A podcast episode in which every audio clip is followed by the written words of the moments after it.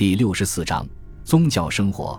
自六世纪奥古斯丁让英格兰人接受罗马教廷的至尊地位之后，在此后的八百年中，英格兰教会已然成为英格兰统治阶层的一部分。这就意味着教会要履行统治者的所有义务，也要面对他的所有危险。教会变得富可敌国，他一直很有权势。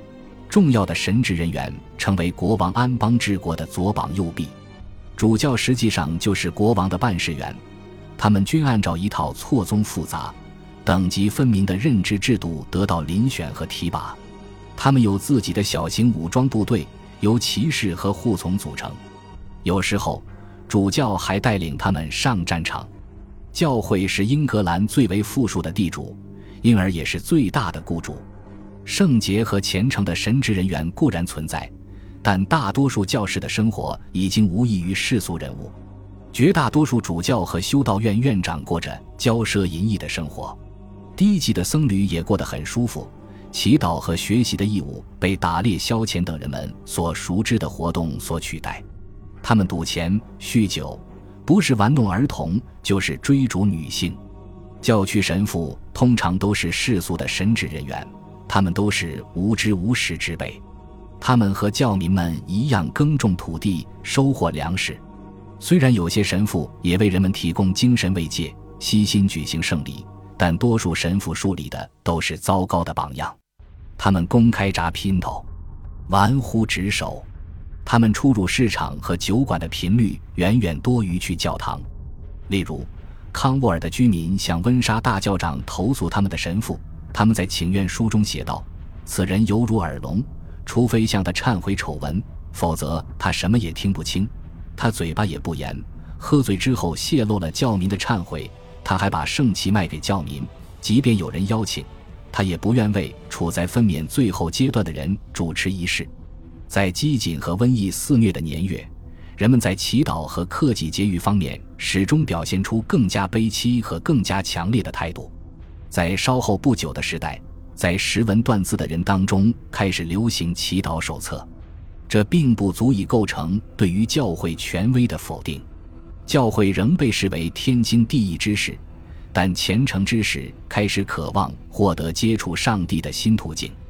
不过，还是有人开始质疑教会的财富。有些骑士和伦敦商人尤其反对神职人员在社会和经济生活各个领域的虚伪做派。在一千三百七十一年召开的议会上，他们提出公家应当接管神职人员的土地，用来充实公共资金。约翰·威克利夫的生平和事业必须放在这个背景之下，才能恰如其分地得到理解。他本人是神父出身，曾在牛津大学莫顿学院担任研究员，后来当上了该校巴里奥尔学院的院长。他拥有神学博士学位，无论是作为教师还是作家。他在这个行当里都声名卓著，他人称牛津之花。同时代的很多人认为他是他们所知的依然在世的最伟大的神职人员。他有两块封地，那是两片农村教区。虽然他从未去过，但从两地领取俸禄。他也引起了朝廷的注意，因为对王室的贡献而被赐予聘金。对于朝中之人来说，他是有用之才。因为他公开反对神职人员拥有财富和特权，他对教会拥有世俗财产深恶痛绝，在这方面，他与某些贵族和乡绅意气相投。他还是一名勇于提出自己观点的学者，毫不顾及周围人的感受。他遵循理性之光的指引，无论自己被引向何方。他用大学拉丁文写作，在《论圣餐》和《论教宗权力》等著作中。他斥责教会的特权和腐败，当然，印刷术在当时尚未问世，无法借此传播他的思想，所以他的作品只能以费时费力的手抄本形式才能行事。在这些手抄本中，他拥护圣经的力量，还提出上帝的圣言要比教会的教阶制度更重要。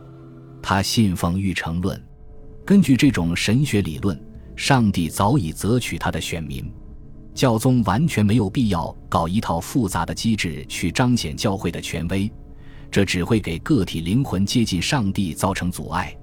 按照他的教导，只有国王才有资格布施恩典。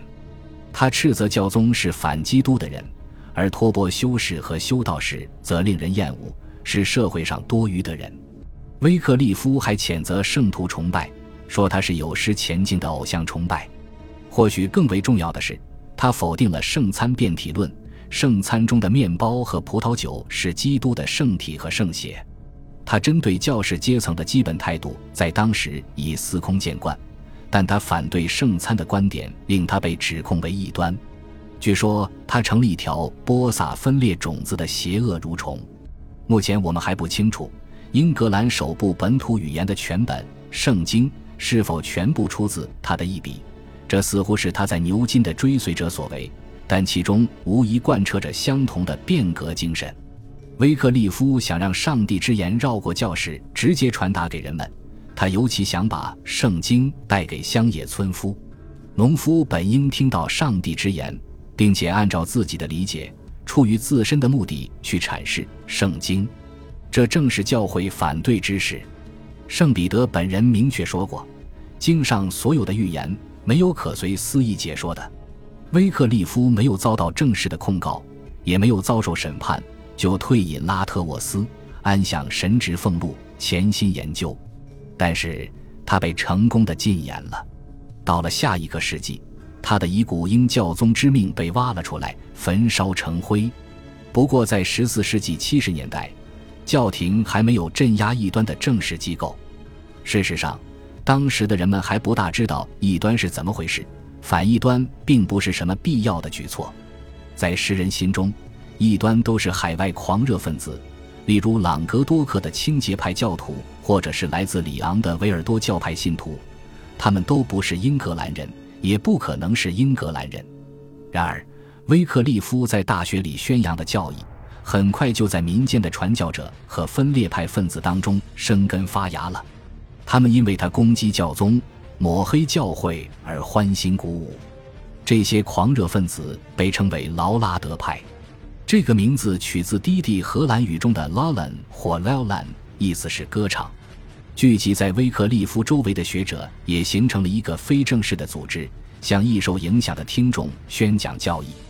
但除此以外，学院和教派之间的联系就无处寻觅了。